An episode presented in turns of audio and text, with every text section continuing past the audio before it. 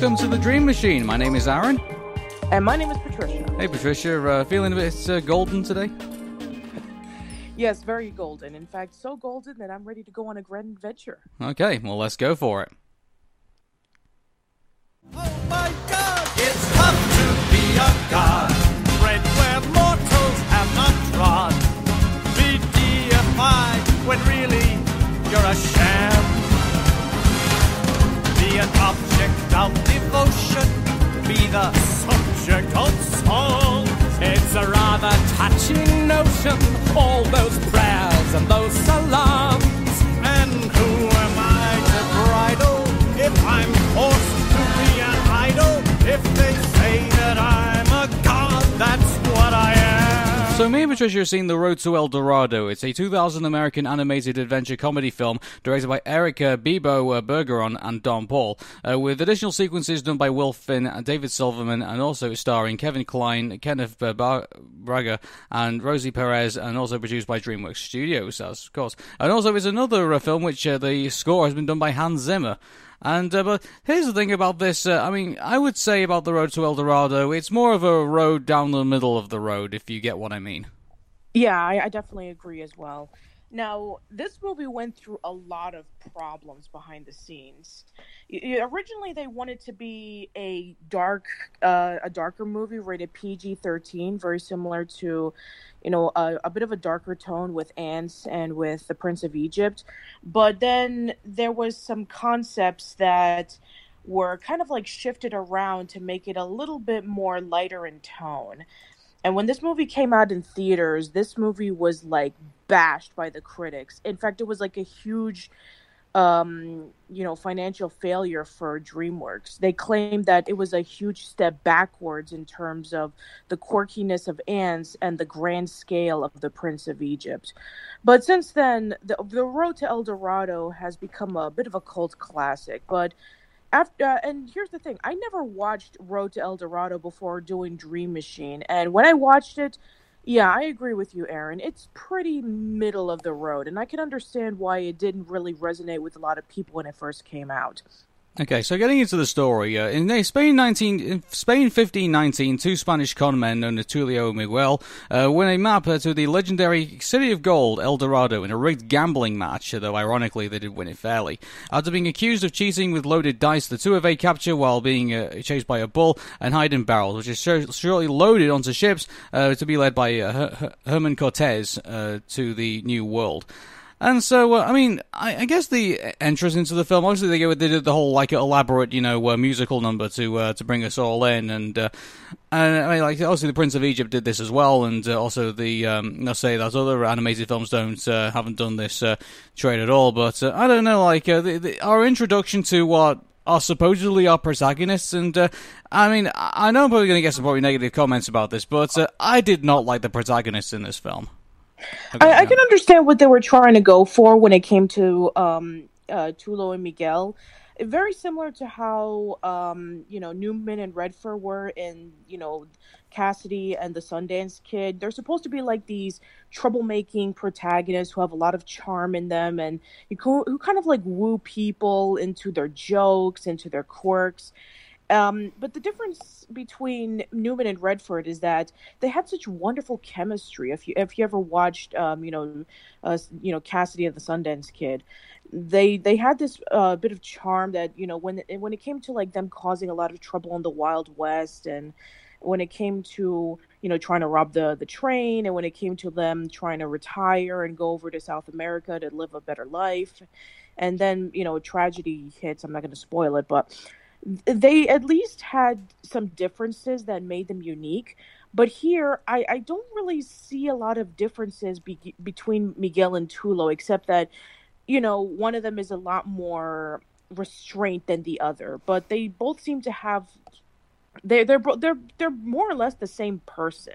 Yeah, it's the thing with it is that I think putting the characters aside, I think just there's the whole premise of them being confidence tricksters and con artists and stuff like that. It's I don't know, I kind of find it hard to root for somebody like that. You know, like, the fact that, you know, also some of that as well, like, these guys who they're doing all this this gambling with, I mean, we barely even know who they are. Like, we don't know if they're bad guys or if they're good guys. For all they know, they could be screwing over, you know, people trying to, like, you know, raise money for orphans for all we know. Like, you know. Yeah, like, but it is nice to know that we did start off with just a bunch of scumbags, and one of them just so happens to have the map to El Dorado. How did he get it? Where did he find it? Nobody knows. Never answered. I know, it's just, and that thing is kind of weird itself. Like, oh, hey, I've got this map to, like, El Dorado. It's like, at least in, like, I mean, you know, in Indiana Jones, when, you know, Indiana Jones finds, like, something to, you know, finds, like, a clue to, like, some ancient treasure or something like that. Like, there was some kind of logical sense of how he obtained it, wasn't there? Like, yeah, sure. Yeah. I mean, he's an archaeologist. He this is what he does for a living. If you ever seen any of the Indiana Jones prequel movies or even the TV series back in the 90s, you know that he has been doing this for a very long time. Even his father was one, an explorer. So he was able to gain enough experience so he can be able to you know, hear information about a lost treasure and, you know, go out of his way to search for it. That makes sense. But you have some random guy in the street who just so happens to find a map leading to a city made of gold. Yeah. Now, I know some people are going to point this out, but it wasn't, I mean, I'm going to surprise everyone here. I've never seen Titanic. Like, or at least I have seen it. You have. Like, wasn't Leonardo DiCaprio's character kind of like a deceiver in some way, was he? Yeah. He was. Yeah, in the beginning of the movie, Jack, Fabrizio, and two other guys were playing poker in exchange, you know, for whoever won gets to win, you know, some money, a watch, and 2 tickets to the Titanic. But that happened 10 minutes before the boat was going to be boarding. Mm. So the guys who had bought the tickets previously probably did it like beforehand, and they were betting money on, oh, guess what? You know, I'm gonna bet that you know, I'm gonna not only go to Titanic, but I'm gonna take your money and I'm gonna take your watch.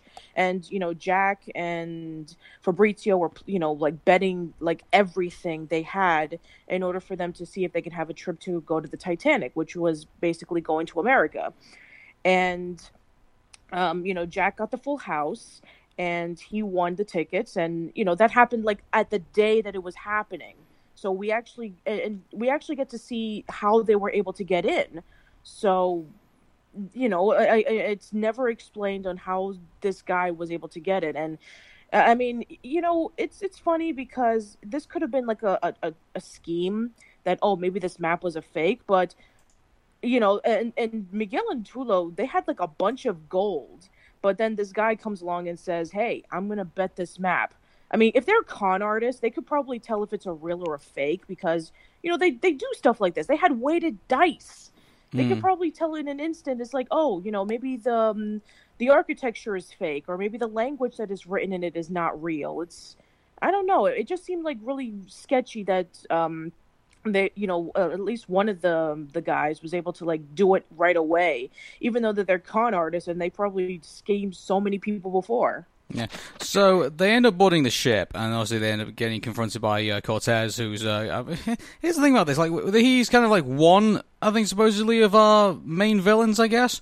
Yeah, like, and this actually did happen in real life, in which, you know, Cortez went over to the you know, he discovered the Aztecs. And they thought that he was a god, but he pretty much just like took advantage of them and overthrew the Aztec temple. That actually did happen in real life. Mm-hmm. And I thought that maybe similar to the Prince of Egypt, that, oh, maybe they wouldn't exactly like tell fully of what happened in, you know, during, you know, Cortez's, you know, discovery of Mexico, but maybe they'll kind of like fudge it a little bit enough, you know, for the kids to kind of, you know, not like see the major repercussions of what happened, because what happened was pretty brutal actually. But no, I mean, it's not, I mean, Cortez doesn't really like become like a major focus. I mean, he doesn't even take over Mexico at the end of the movie. Yeah, I just think it just focuses on the con men. Yeah, it does. And I think in regards to you know, this whole like the whole first act, I just think it's it just feels kind of weird and off pace. a little bit, and then all of a sudden, like, they end up getting thrown into the brig, and then they escape the brig with the help of a horse known as Alvito, I think it was. Yeah, Alvito. Yeah. This is the thing. Like, this is another thing about this film at all. Like, I remember Tulio and Miguel, but I don't remember most of anyone else in this film.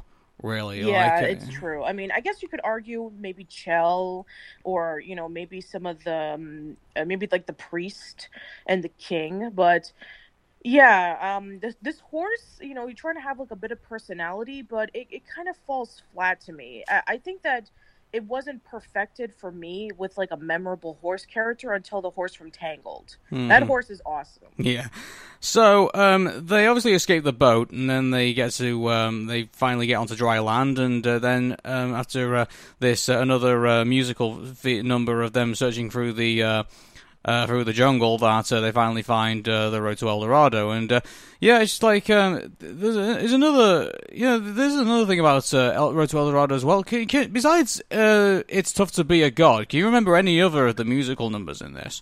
No, absolutely not. And it sucks too, because it was done by Elton John and Tim Rice, who also did the music for the Lion King. Yeah, and their music was incredibly memorable. But yeah, other than that one song, I don't remember a single one. Yeah, and it was Hans Zimmer as well. Like, he doesn't really bring anything. His music's just kind of in the background, really. Like, you kind of too. There's one thing I will say about this film, which I think is pretty worth noting. The art in this movie is beautiful.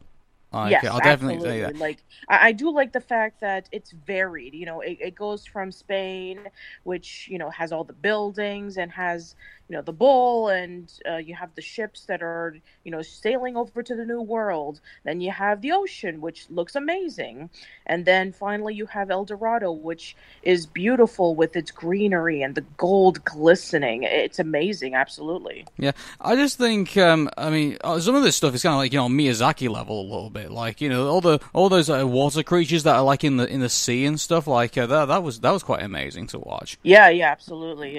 It's really creative. I do have to give this movie that the animation is gorgeous, and the designs of the creatures and the settings are just amazing. I think that maybe for some people they're able to appreciate the art in this movie, which I can definitely see why. Yeah.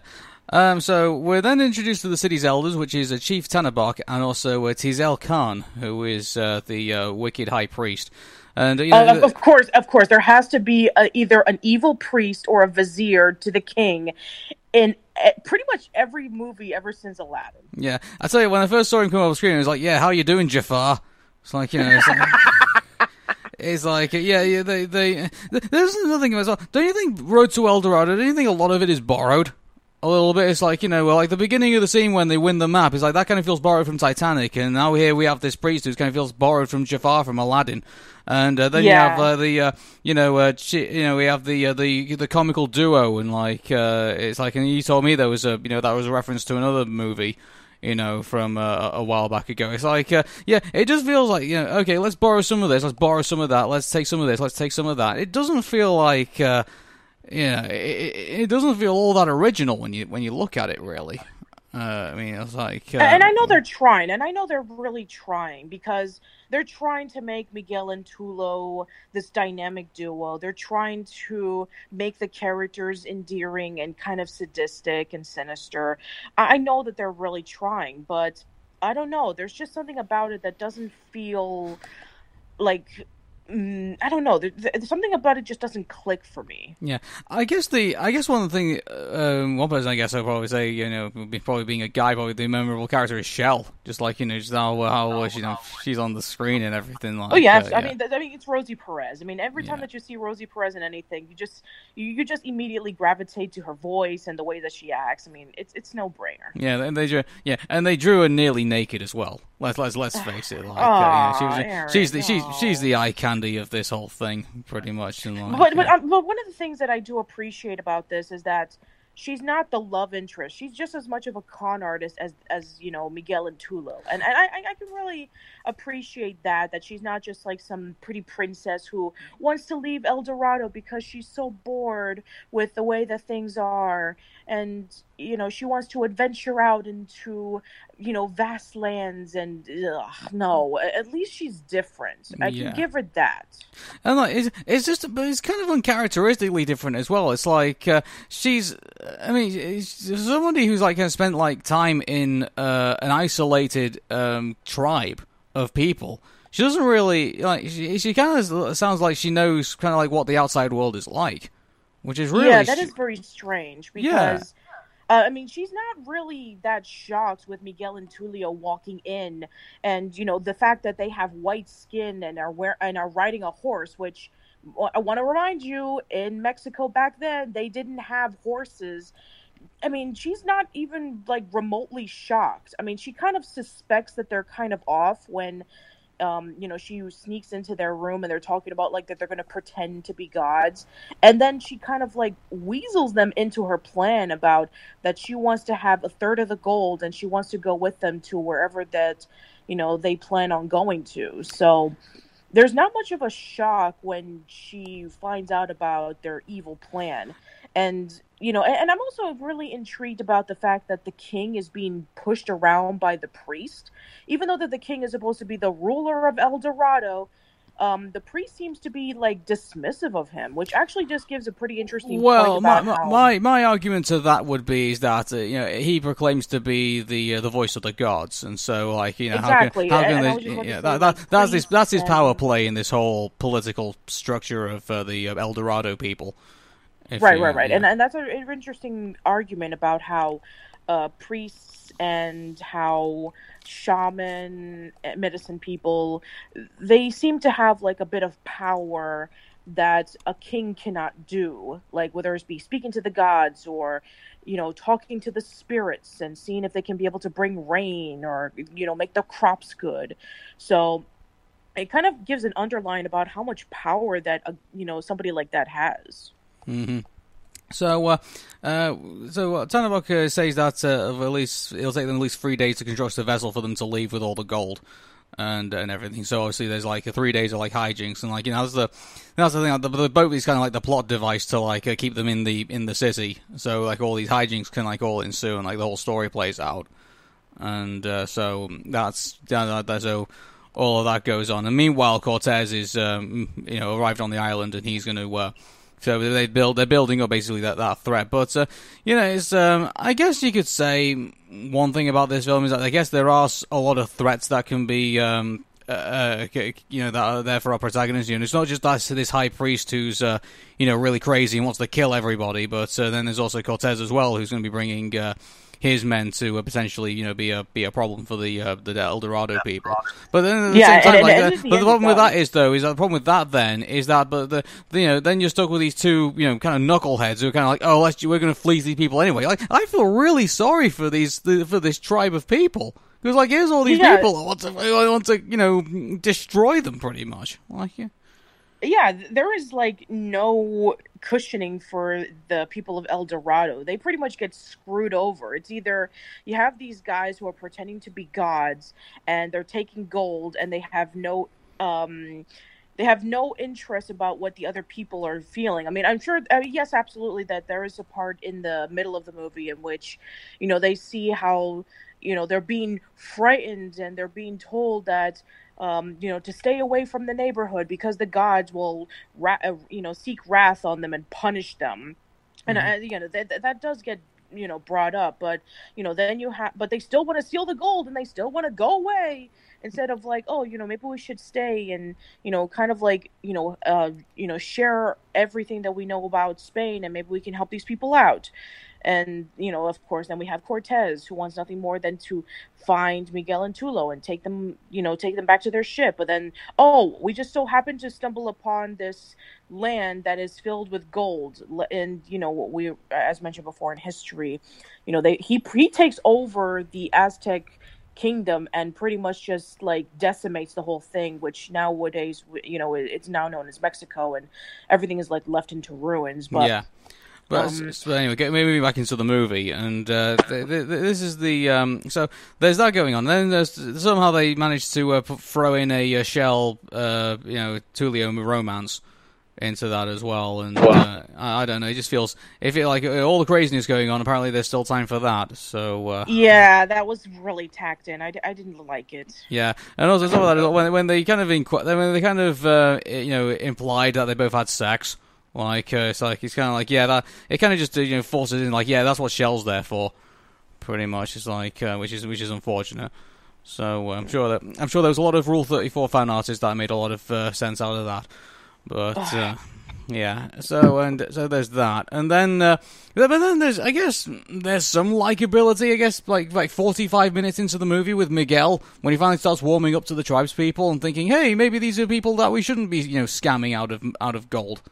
Yeah, that's one of the scenes that I really did like, is that, he's actually doing like that montage of, one of the songs that you don't really remember, and, seeing about how these people live and feeding the animals and, interacting with the children. I like that scene. Yeah. I just wish there was more of that. Well, on top of that as well, like, dare I say, probably Miguel's probably more down to earth than Tulio is. Because, in regards to, this is the thing. We don't know these guys' backstory. Like, did they grow up together? Did they, were they adopted brothers in some way? Like, were they, we don't really know the history between these two people, really. Like, no, we don't. No. We don't at all. And that's a real shame because...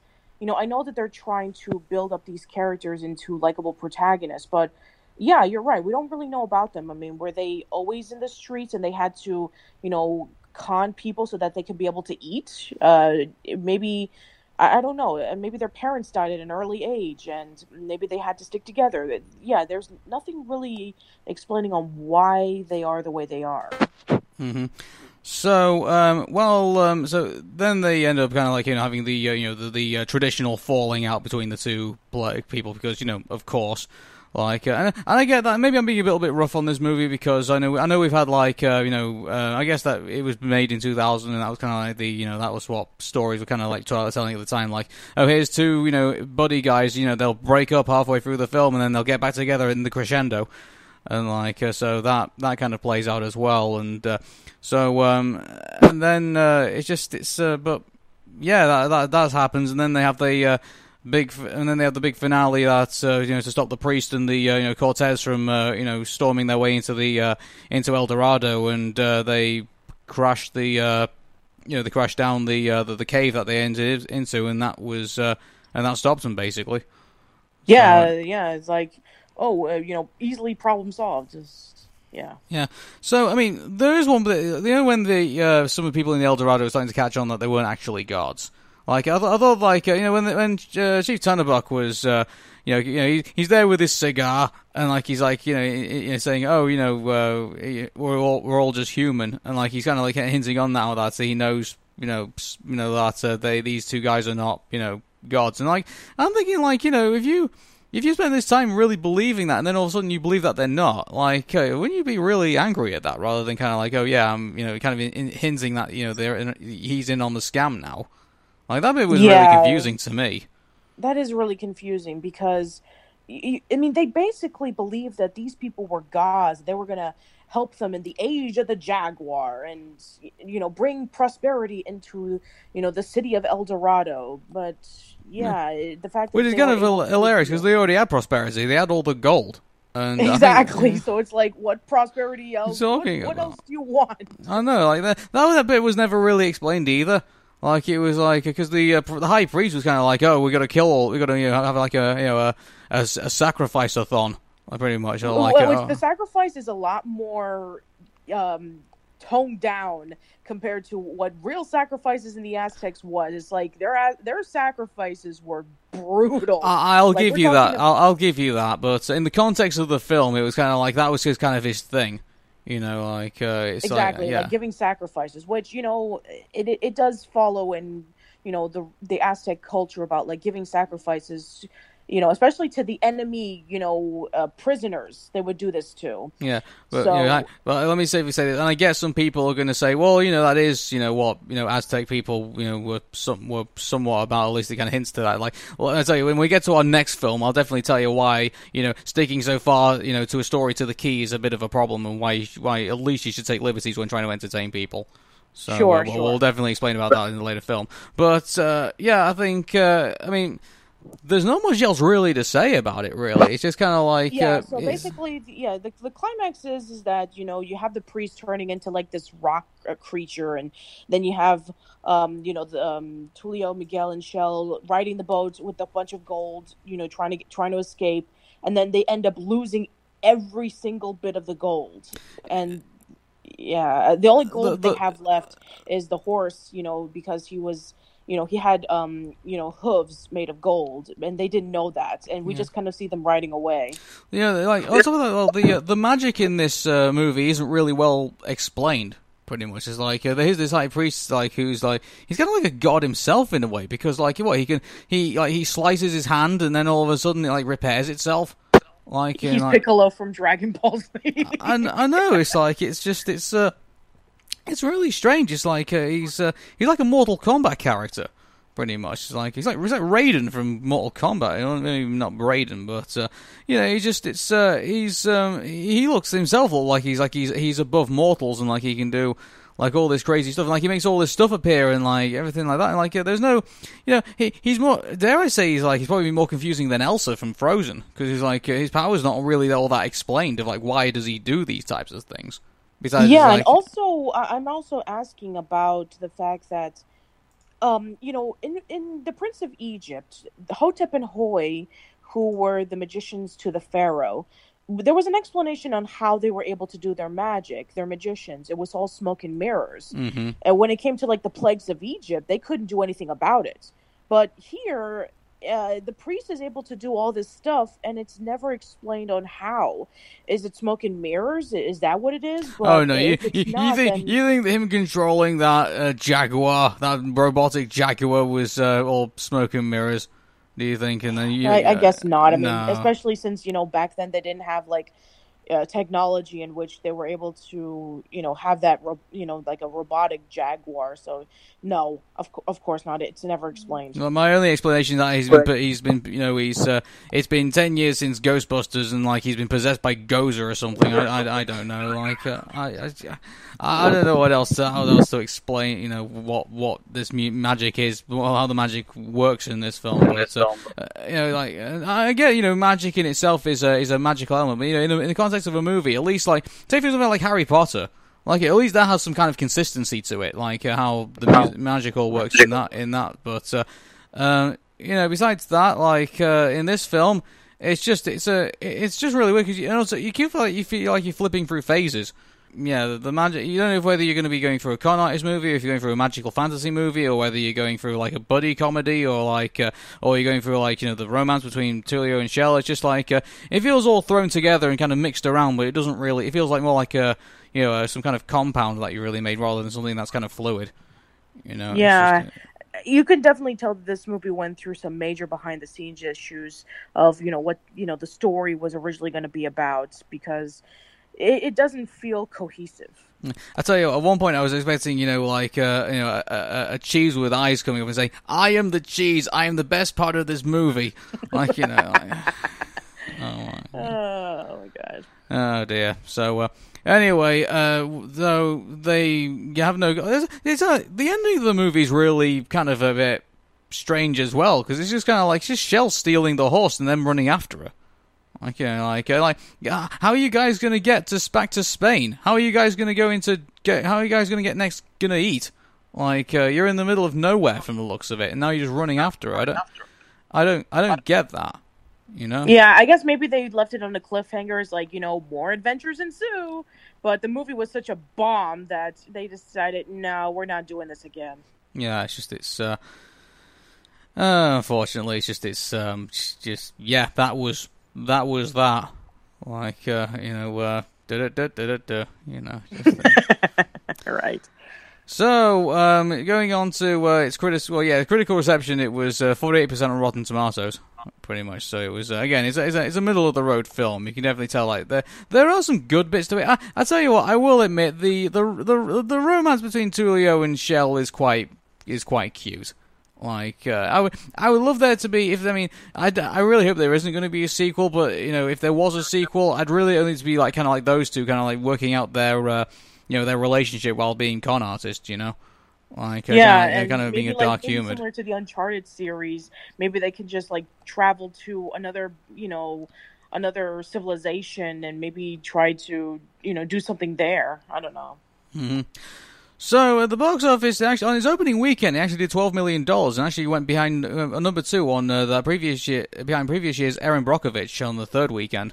The film closed in June 29, 2000, earning only $50 million, which and only another $25 million overseas, and its worldwide total was $76 million apiece. But it did not do enough to recoup its nearly $100 million budget.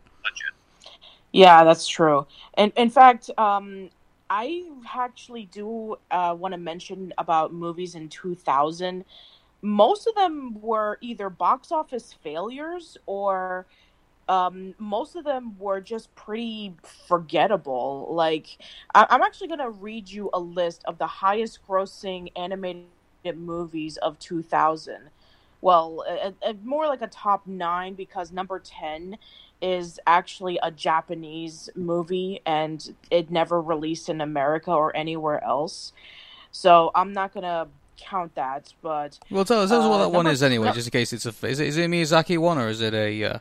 No, it's not a Miyazaki one. It's... Oh, okay. Let me see if I can pronounce this. Hold on. Jeez, I'm going to go, ladies and gentlemen. I know. I'm having a go. Let's see. How do you pronounce it? Okay, here it is. Got it. Number 10 is Doraemon, Nobita, and the Legend of the Sun King. Okay. Doraemon is, the little blue kitten, and I know that he's really popular in Japan, but we never got him in America until like much later on. So. Mm-hmm. Number 9 is Titan AE, which only made $36 million, and that was a box office failure. Yeah, that's a shame, really, because there is actually a cult following for Titan AE. So, yes, okay. I actually did talk about Titan AE in my Fox Animation Studios podcast, which you can go check out. Mm-hmm. Then number 8 is The Road to El Dorado. Yep. Number 7 is Fantasia 2000, which made $90 million. Oh boy, like no, didn't hold a candle up to Fantasia, the original one. So, number 6 is The Tigger Movie, which made $96 million. Does I actually remember The Tigger Movie? Like... I mean, I guess if you're a Winnie the Pooh fan, but I actually saw The Tigger Movie in theaters, and there were a couple of other Winnie the Pooh movies that came out throughout the 90s and 2000s, and I actually liked that one. I haven't seen the Piglet movie or the other ones that came out afterwards, but that was Disney Toon Studios, and we did talk about Disney Toon Studios in another podcast where they were known for doing the direct-to-video movies. Okay. So. Okay, number 5 is Rugrats in Paris, the movie, which made $103 million. Okay. Number 4 is Pokemon, the movie 2000, which made $133 million. Well, let's face it, the fact that we're in the twilight of the Pokemon craze, I think we can be given that was going to be a high-grossing movie in 2000, I think. Okay, number 3 is The Emperor's New Groove, which made $169 million. Mm-hmm. Which I it's funny because The Emperor's New Groove, I believe, came out a few months after The Road to El Dorado, or maybe it was a few months before. And I remember that there was a lot of comparisons between the two movies because it's a buddy cop movie. It takes place in South America, and wacky hijinks happens. Yeah, I just think for me, it's I'll be honest, I've never seen The Emperor's New Groove, so I've only ever just seen clips of it, really. So. Okay. Number 2 is Chicken Run, which made $224 million. Which, by the way, ladies and gentlemen, we will be reviewing on Remembrance Day. So yes. And you know what? It's funny because Chicken Run is still, as of 2018, the highest grossing stop-motion animated movie ever. Mm-hmm. Okay, and you're not even going to believe what's number one. You're going to cry. What's number one? Number one, making $349 million at the box office, is Dinosaur. Dinosaur. Wow. Well, I'll tell you what, actually, Dinosaur was kind of a thing at that time. Like, I can't understand why it's, why it was, because it wasn't anything to really know. It basically was just like, dinosaur meets up with other dinosaurs and walks towards their new laying patch, I guess. Yeah. So. Land Before Time, you are not. Yeah, definitely not. But yeah, you can see, like, those movies. I mean, either, a lot of these movies were just either okay or they were box office bombs. So yeah, the year 2000 was not a good year for animated movies. Mm-hmm.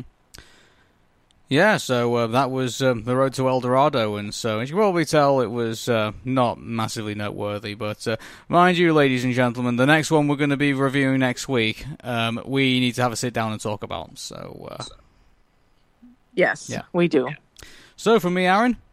And Patricia. Take care, and bye for now. See you later.